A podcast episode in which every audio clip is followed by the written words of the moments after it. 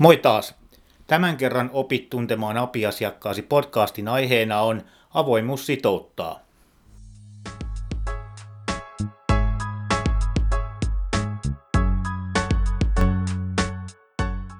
Sarjassa käsitellään rennolla otteella apitalouden ilmiöitä tuottajien ja kuluttajien näkökulmasta liiketoiminnan silmin. Opit tuntemaan API-asiakkaasi podcastit löytyvät sekä SoundCloudista että iTunes-palvelusta. Jos haluat mukaan seuraaviin jaksoihin, lue lisää osoitteesta apitalisti.fi. Tämän kerran Apitalouspodcastin aiheena on avoimuus sitouttaa vieraana on, vieraana on, voisiko sanoa, kasvuyrityksen toimitusjohtaja, perustajakin ja, ja kyseessä on Haltu Oy Tampereelta. Ei välttämättä tuu kaikille apitalousihmisille heti ensimmäiseksi mieleen Haltu, mutta tota, ää, eikä välttämättä sitten ainakaan mikään pankkisektori tai mikään muukaan, mutta mistä sitä tietää, koska kyse on kumminkin kasvuyrityksestä, mutta varmaan jostain muusta on lähdetty ja avoimuus on semmoinen tärkeä asia, tai tärkeä asia ollut haltulle aina eri muodoissa ja nyt siitä sitten vähän mietitään, mietitään ja keskustellaan sitä tematiikkaa. Tervetuloa mukaan. Kiitoksia Jarkko. Mukava päästä, päästä tähän tota, jaksoon mukaan. Mistä sä, mistä sä oikein nappasit tämän, tämän avoimuus sitouttaa teeman? Mä kysyin sulta, kysyin sulta että mistä tässä olisi niin kuin sun mielestä hyvä puhua, niin heitit mulle tämmöisen. Mua kiinnostaa hirveästi kiusata kaikkia isoja, isoja yrityksiä tota, tällaisilla ikävillä asioilla, kuten niin kuin avoimuus ja yhteistyö ja, ja tota, sitten se, että miten, miten tietyllä tavalla tämmöinen pieni, pieni ketterä toimija voi, voi itse asiassa tehdä itsestään aika korvaamattomankin tietyissä, tietyissä paikoissa. Yhtä lailla niin kuin miten isot, isot yritykset voi, voi vahvistaa omaa asiaansa itse asiassa olemaan avoimia, avoimia eikä niin, että, mm. että suljetaan ja pyritään semmoiseen niin kuin siili, siilipuolustukseen, että torjutaan kaikki yhteistyöehdotukset. Eikö tuo avoimuus tarkoita sitä, että pitäisi pystyä tekemään toisten kanssa? Kyllä, pitää, pitää pystyä tekemään toisten kanssa ja ainakin siellä tietyllä tavalla siellä rajapintatasolla niin. vähintäänkin, että asiat, asiat liikkuu, liikkuu keskenään ja ei, ei nähdä sitä pahalla, jos, jos tarjotaan yhteyksiä omiin järjestelmiin tai, tai annet, annetaan vähän ulospäin tai päästetään sisäänpäin. Hmm. No varmaan avoimuus kooditasollakin on jonkinnäköinen aste sitten ainakin, ainakin oma, omassa historiassa on ollut, ja siitä on paljon puhuttukin avoimen lähdekoodin merkityksestä, ja, ja, ja miten se teille näkyy toi, toi puoli? No, meillä oikeastaan kaikki tekeminen pohjautuu avoimen lähdekoodin päälle rakentamiseen ja, ja toisaalta siihen, että me tehdään itse omia tuotteita avoimen lähdekoodin periaatteiden mukaisesti ja sitten paljon hyödynnetään meidän omassa, omassa tekemisessä ja, ei olla kuitenkaan mitenkään hihuleita sen suhteen, että ei, ei meille ole mikään pakko tehdä avointa lähdekoodia, mutta me, me nähdään se, että se, se on tosi kova vahvuus, kun pystytään poimimaan sopivia asioita eri, eri puolilta, yhdistää niitä ja se meidän osaaminen on ehkä enemmän just se, että osataan hakea oikeanlaiset työkalut, yhdistää ne toimivaksi tuotteeksi ja räätälöidä se ehkä siinä asiakkaan, niin kuin, asiakkaan tarpeen, tarpeeseen. Mm. Tämähän se on se avoimen mm. lähdekoodin vahvuus ollut, että ei tehdä niitä pyöriä uudestaan, vaan otetaan sieltä GitHubista tai mistä nyt sitten löytääkään. Yleensä nyt nykyään jo GitHubista, GitHubista löytää sen koodin ja, ja, ja, ja, ja sitten liimataan niitä yhteen palasina ja sitten tulee se kokonaisuus sit. No, tämä on itse asiassa semmoinen teema, mitä mä oon jäänyt miettimään ja mistä mä oon ton Mikkosen Tommin kanssa, mikä on nykyään Hesa-yliopistossa, no ennen se oli TTYllä tai Tampereella ohjelmistotekniikan proffa ja laitoksen johtaja, mitä kaikkea se olikaan, mutta tämmöinen open source-ihminen. Ja tota, hänen kanssaan sitten ollaan lyhyesti keskusteltu siitä, että mitä tapahtuu avoimelle lähdekoodille nyt, kun apit valtaa softatuotannon. Koska mihin sä tarvit sitten enää välttämättä sitä samaa määrää avoimuutta, jos on rajapinnan päällä se toiminnallisuus, mikä ennen oli siellä liimattavassa kidekkeessä ei me tässä päästy vielä mm. mihinkään sen Tommin kanssa, mm. mutta kummatkin huomattiin, että ollaan mietitty niin kuin samaa asiaa, että jotain tästä tulee varmaan mm. tapahtuu, mutta mitä? Mm. Onko sulla tästä mitään ajatuksia? Niin, kyllä mä näen, että se avoin lähdekoodi on ikään kuin tuonut sen paineen sille tietynlaiselle avoimuudelle ja se, että yritykset joutunut miettimään enemmän sitä, että pitääkö, että mitä pitää avata, että avataanko mm. just dataa, avataanko rajapintoja vai avataanko lähdekoodia. Ja, ja tietyllä tavalla on, nähnyt myöskin sen, että on tapahtunut aika jänniäkin yritysostoja, että niin kuin isot tämmöiset tunnetut suljetun koodin talot ostaa avoimen lähdekoodin taloja pois kuleksimasta, jotta ne pystyy lisäämään sitä omaa pääomaansa ja sitten joissain tapauksissa myöskin sulkemaan niitä, mm. niitä tota, asioita. Mutta kyllä mä näen, että meidän bisneksessä se ensimmäinen juttu, kun lähdetään tekemään järjestelmien esimerkiksi integraatioita, niin on se, että tarkistetaan, että mikä, mitkä on ne kosketuspinnat meillä käytettävissä, että onko se avoin lähdekoodi vai onko se avoin rajapinta, onko se joku siirtotiedosto, mm. että joku, joku asia, millä me pystytään niin kuin siirtämään eri järjestelmien välillä tietoa ja, ja sitten jollain tavalla jalostaan tai rikastaan sitä, sitä tota, dataa, dataa tai toiminnallisuuksia, mitä siinä on mukana. Joo, toi on välttämättä kaikki järjestelmät ei mene avoimeksi lähdekoodiksi ja ja, ja ennen on ollut semmoisia mustia laatikoita kokonaan. On edelleenkin mustia laatikoita, mutta niihin on alkanut ilmestymään just niitä rajapintoja. Mm. On ne sitten niin kumppanitason rajapintoja, että niihin pääsee vaan jotkut ö, tietyt tahot. Tai sitten ne on avoimia rajapintoja. Ja avoin rajapinta ei siis tarkoita sitä, että se on välttämättä aina ilmainen tai että sinne menee kuka tahansa tai tekee siellä mitä tahansa. Et, et, et se on ehkä se, mikä on joskus sekoitettu, sekoitettu että sitten on erikseen avoimen datarajapinnat ja monet muut olemassa. Mutta että ei toi, eh, että vaikka nuo raja, mulla on oma semmoinen niin ajatus, että tota, vaikka ne rajapinnat on tullutkin noihin järjestelmiin, niin, niin, niin ei se avoimen lähdekoodin asema, ei se niin minkään siitä, ei se niin kuin häviä ainakaan, mm. koska tota, se on niin kuin fakta, että kehittäjät rakastaa avointa lähdekoodia. Ja ne tekee työkaluja ihan järkyttävät määrät koko ajan – aina kun ne tekee jotain uusia, uusia isompia prokkiksia, niin ne tekee työkaluja itselleen helpottaakseen jotain siinä kehityksessä tai jossain muussa, ja yleensä ne vielä pukkaa sen jälkeen sen avoimeksi lähdekoodiksi. Joten mun hypoteesi on, että tota, tämä työkalumarkkina, vaikka, vaikka järjestelmä itsessään on suljettu joskus, niin se työkalumarkkina sen ympärillä pysyy avoimena ja se tulee kasvamaan vastapainona. Kyllä, niin kuin Mä oon tosta, tosta ihan, ihan samaa mieltä ja sitten taas, taas toisaalta se, että et, koska avoin, avoin lähdekoodi toimii hyvin referenssinä, että et ajatellaan niin kuin vaikka niin kuin meille vaikka työhakijoita. Niin jos ei sitä löydy sitä GitHub-tiliä ja jos ei löydy sitä näyttöä, mitä pääsee vähän katsomaan ja kurkkaamaan, niin ei, ei tuohon kehittäjähommaan, niin silloin se on käytännössä se, että sulla ei ole preferenssejä, sulla ei näyttöä, meillä hakee paljon nuoria, nuoria kavereita, joilla ei välttämättä ole sitä mm. ensimmäistä työpaikkaa vielä taustalla. Niin ne, ne löytyy ja näkyy semmoinen aktiivisuus ja toisaalta myöskin se in, inno, innovaatiokyky siellä, siellä taustalla, että mitä, mitä, mitä asioita on tehty ja se, että uskaltaa, uskaltaa näyttää sen oman osaamisen tuolla tavalla. Mm. Koska se on mun mielestä paljon, paljon vahvempi, vahvempi tekijä sellainen kuin se, että CVssä lukee, että on, on nyt tehnyt sappia 15 vuotta. Se ei, se ei niin kerro, ei. kerro meille taas tässä yhtään mitään. Joo, joo. Mitä, mitä riskitekijöitä sä näet tuossa avoimuudessa? On ne sitten apeja tai koodia tai mitä tahansa muuta avoimuutta? No se, että lähdetään suinpäin, suinpäin tekemään ilman suunnittelua ja ilman osaamista. Et, et, no tietoturvariskejä varmasti on tosi paljon. Sitten taas toisaalta se, että mennään vähän liian kevyesti. Et, et, et tehdään joku, joku API ja sanotaan, että nyt me ollaan avoimia ja, ja annetaan vähän niin kuin väärä kuva. Ja mitä tuossa niin kuin edellisissäkin tota, Apitalisti podcast-jaksoissa on ollut, niin on just, just sitä, että, että mennään ehkä enemmän sillä, sillä, että nyt meillä on rajapintoja, tai apirajapintoja. Pahimmillaan, joo. Pahimmillaan. Pahimmillaan että lähdetään puhumaan asioista ja siis toteutus on, on jotain ihan muuta. Joo. Niin, no, tuosta tulee se mieleen, tai voi syntyä myös siitä rajapinnasta, mikä sitten on joku, jonkun tekemä ja joku rintarottingilla menee sitä julistamaan, niin tulee se ehkä sen mielikuva, että sitten kun sitä vähän pöyhäsee ja katsoo, erityisesti se kehittäjä, niin katsoo sitä, niin tulee semmoinen harrastelijamainen, tai, mm. tai tämä ei ole vakava juttu, tämä on vaan nyt tämmöinen kylkiäinen tässä, tämä on tehty, kun on pakko olla tämmöinen.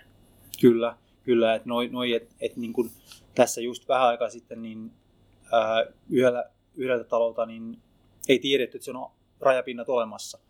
Mutta sitten sit saatiin sieltä, sieltä nopeasti kuvaus. Ja sitten heti sit kuvauksesta näki, että okei, nämä on ihan tosissaan tehnyt tämän jutun. Ja, ja se, että se oli, se oli kiva ja helppo lukea ja, ja tota, että mäkin vaikka en ole nyt koodiin luojan kiitos koskenut moneen vuoteen kunnolla niin asiakasprojekteissa, niin, niin se, että munkin oli helppo katsoa siitä, että mitkä kaikki toiminnot tämä täyttää ja mitä täällä pystyy tekemään. Ja, ja se, että, että näkee heti sen laajuuden, että okei, että nämä on ihan oikeasti miettinyt sen sillä lailla, että, hmm. että tämä rajapinta on tässä tärkeässä roolissa. Todennäköisesti itse sisäisesti käyttää myöskin hmm. samaa hmm. rajapintaa. Että se on tehty kehittäjältä kehittäjille mentaliteetilla. Mutta tavallaan sä paljastit myös nyt sen, että toi, siis toi on toi, toi äh, kehittäjälähtöisyys on tietysti se apitalouden yksi, yksi mm. kulmakivistä ja, ja toi esimerkki nyt kertoi siitä, että on, on tehty dokumentaatio, joka on keskeisin elementti kumminkin, että se on tai suurin ongelma nykyään apeissa, että tota, niiden, niiden dokumentaatiot on mitä sattuu tai ne on ajastaan jäljessä tai jotain muuta ja sitten se on se juttu, miksi, mihin se kosahtaa. Mutta sä sanoit sen, että et ole asiakas tai sanoko tuotanto, tuotantokoodia niin hirveästi välttämättä viime aikoina räpeltänyt ja tehnyt, mutta tota, sä edustat enemmän sitä manageripuolta, mm. sit, niin he on onnistunut tekemään dokumentaatio, joka palvelee myös sinua. Ja tämähän on se kaksijakoinen niin kuin asia, että mitä siinä rajapinnan kohdalla mm. tuotteena pitää miettiä. Pitää palvella sitä nörttiä, mutta samalla pitää sitä manageria, joka siinä vierellä alapuolella sivussa, miten se nyt haluaa nähdäkään, on, mm. joka on sitten monesti vielä se päätöksentekijä, että käytetäänkö tätä vai eikö tätä käytetä. Mutta että varmaan eri asioita just kumminkin katsoo mm. sit siitä apista. Mutta nämä kaksi puolta oli ainakin tuossa sun esimerkiksi niin onnistuttu, että, tai no, Heititkö se jollekin devaajalle jo käteen? käteen en, en, en, en, heittänyt vielä käteen, eikä siinä ollut mitään api, apikonsolia tai muuta, millä olisi päässyt ikään kuin hakemaan sitä dataa saman tien, mutta se, se antoi tosi teknisen kuvan, tai niin kuin kuvattiin riittävällä tasolla, että mä uskon sen, että mä, ja mä pystyn tekemään tarjouksen esimerkiksi asiakkaalle tai ehdotuksen, että nämä asiat tällä pystytään tekemään ilman, että mun täytyy vaivata ikään kuin tämän rajapinnan tarjoavaa yritystä vielä tässä vaiheessa siitä, että, että nyt pitäisi suunnitella ja tehdä ja speksata ja ikään kuin tuhlata työaikaa tai ostaa, ostaa aikaa tuolta, tuolta heidän, heidän puolta siihen, että mietittäisiin, että miten tämä integroidaan, vaan nyt mulla on semmoinen lähtökohta, millä, millä niin kuin pystyy sanomaan asiakkaalle, joka haluaa yhdistää kaksi tai kolme eri järjestelmää, että tämä toimii siellä keskipisteenä. Joo. Et tässähän keississä oli niin kuin tietyllä tavalla tämän avoimuuden ja sitouttamisen niin kuin tausta-ajatuksena, niin kuin, mikä mulla tähän, tähän aiheeseenkin oli, oli se, että tämä keissi oli sellainen, että mä juttelin asiakkaan kanssa yhdestä ideasta, mikä mulla mm. oli. Mä olin myymässä hänelle. Mm. Ja, ja sitten kyselin vähän, että mitä järjestelmiä on käytössä ja, ja tota, heitin, heitin tällaisen, tällaisen idean ja, ja tota, sitten hän sanoi, että, että joo, mutta kun tämä meidän, meidän kassajärjestelmä on todella kankea, mm. että kun tänne ei saa vietyä mitään tietoa eikä siellä saa haettua mitään tietoa. Eli me jos kassajärjestelmän, asiakastietojärjestelmästä pitänyt hakea tiettyä tietoa ja palauttaa kassajärjestelmään tämmöistä niin kuin kuittilaskutustietoa mm. takaisinpäin. Niin hän oli oikeasti tosi tuskissaan siitä, että hän joutuu, nyt kun bisnes kasvaa, niin hän joutuu pian vaihtamaan mm. koska tämän päälle ei pysty ketterästi rakentamaan yhtään mitään. Mutta se ei ollutkaan ihan välttämättä totta. Ei, eli tämä oli nyt ilmeisesti myyjän puheessa. Joo. Eli tämän yrityksen myyjän puheessa, eli he olisivat halunnut sille pitää sen tiukasti omissa näpeissään niin kuin myyjän näkökulmasta, eli päästään toiseen mun lempiaiheeseen, eli tähän näin, että niin kuin väärä, väärän tyyppinen palkitseminen. Eli provika kiinni jossain asiassa, niin sähän suojelet se sun omaa, omaa lompsaa silloin. Ja et, et suostu niin kuin tämmöiseen yhteistyöajatukseen. Niin se, mitä mä tämän jälkeen tein, oli, mä lähetin saman yrityksen teknologiajohtajalle mailin ajatuksena, että mä olisin myynyt heille apisuunnittelua ja kehitystä. Mutta, mutta hän vastasikin muutaman minuutin päästä, että tässä on meidän rajapinta, tämä on vielä beta-vaiheessa, mutta tässä on speksi, käy katto ja kerro mitä mieltä oot. Joo. Ja vilkasin nopeasti, kävin sieltä läpi, että okei, tänne saa asiakasdatan vietyä, haettua, sinne saa kuitit, kaikki niin kuin tällaiset maksusuoritukset, kaikki muut vietyä ja haettua ja tilaushistoriat ja, ja muut, muut asiat. Ja mä, olin, mä olin silleen, että okei, että tämä on tässä kohtaa se, mitä mä tarvin mä soitin asiakkaalle, joka huokas helpotuksista, oli sille, että ihan, ihan kuin tosissaan, että hän pystyy tekemään, että, että, niin kuin, että hänelle se on niin kuin todella iso asia, että nyt, nyt niin kuin yksi asia vähemmän mietittävää. Ja se, minkä tämä niin mun mielestä luo tälle niin kuin asiakastietojärjestelmä, kassijärjestelmälle, mikä on tämän bisneksen keskiössä, niin nyt tämän asiakkaan on tosi vaikea lähteä vaihtamaan sitä järjestelmää sieltä keskeltä, koska kaikki muut järjestelmät ulkopuolella niin. käyttää sitä niin kuin master-tietokantana siellä, eli kaikki se olennainen asiakkuuteen ja asiakkuuksiin myyntiin liittyvä tieto on yhdessä paikassa ja kaikki muut järjestelmät sujuvasti käyttää sitä. Joo. Eli tämä on tämä mun pointti tähän niin kuin sitouttamiseen, että kun sulla on ne avoimet rajapinnat, sä jaat sen tietyllä tasolla sen tiedon tarpeeksi hyvin ja mahdollistat mm. asioiden liittymisen siihen, niin sen jälkeen sä ootkin siinä tilassa, että sun järjestelmään liittyy kymmenen eri järjestelmää. Se on ihan hemmetin kallis operaatio lähteä vaihtamaan sitä sieltä keskeltä. Kyllä. Ja ihan vastaavasti, vaikka se olisi siellä vähän, vähän siellä kokonaisuuden periferiassakin, Kyllä. että kunhan se ei ole vain suljettu boksi, että siihen on just joku rajapinta, niin on, on ainakin yksi syy vähemmän lähteä siitä pois. Kyllä. Ja se, se tietyllä tavalla, että jos, jos sä myyt jotain asiaa, niin eikö sun ole hyvä myyntiperustekin se, että, että sä et ole hei riippuvainen meistä. Mm. Ja se, että silloin meidän on pakko tehdä työmme hyvin, jotta asiakas sitoutuu meihin. Mm. Ja me, että meidän on pakko olla siellä tekemässä niitä asioita fiksusti. Koska se, että okei, rajapinta, rajapinta, tämä palikka pois välistä ja vaihdetaan siihen joku sellainen, joka tekee meidän kanssa yhteistyötä.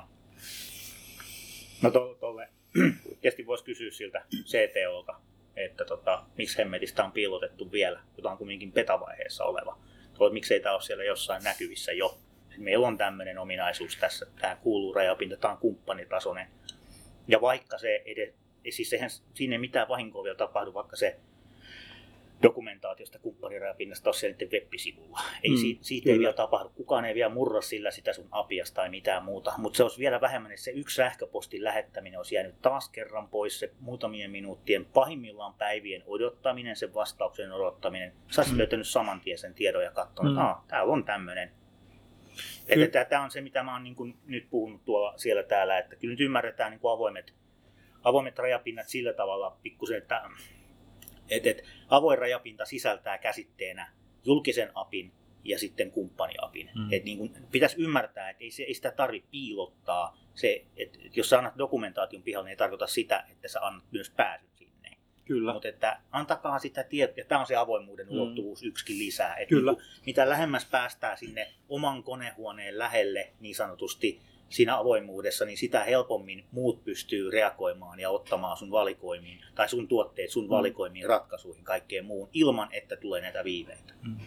Ja mä, mä tiedän sen, että niin kun, jos toi olisi mennyt tuossa työmääräarvioitavaksi meidän kehittäjälle, mm. niin olisi katsonut, aha, ei täällä ole apia, seuraava. Kyllä. Et mikä on se, mihin kannattaisi asiakkaan vaihtaa se järjestelmä. Eli toi, niin kun, mä näkisin, että toi todella lähellä ettei tuossa niin kuin isosti kasvavan bisneksen asiakas olisi vaihtanut järjestelmätoimittajaa. No. Niin kuin ihan, no ei nyt ihan tosta vaan, mutta niin kuin se, että hän halusi sellaisen järjestelmän, joka tukee myöskin tulevaisuudessa sitä hänen, hänen bisnestään. Saatiin hyvä, hyvä, hyvä keskustelu ja me lähdettiin liikkeelle siitä, että tämän podcastin teemaksi tuli avoimuus sitouttaa. Nyt ihan kiteytetysti se, että mitä se oikeasti tarkoittaa, nyt on pitkä pätkä tullut, mutta miten sanoa sen lyhyesti? Niin, eli yhteen, yhteenvetona oikeastaan, että avoimuus järjestelmissä ja ylipäätään ilma, asenneilmapiirissä on, on sellainen, mikä, mikä voi tehdä sun järjestelmästä ja yrityksestä korvaamattoman koko sille ympärillä olevalle ekosysteemille. Et se, että kun järjestelmät pelaa hyvin yhteen, niin, niin silloin sieltä on vaikeampi lähteä irti. Ja mutta siinä on helppo tulla sisään.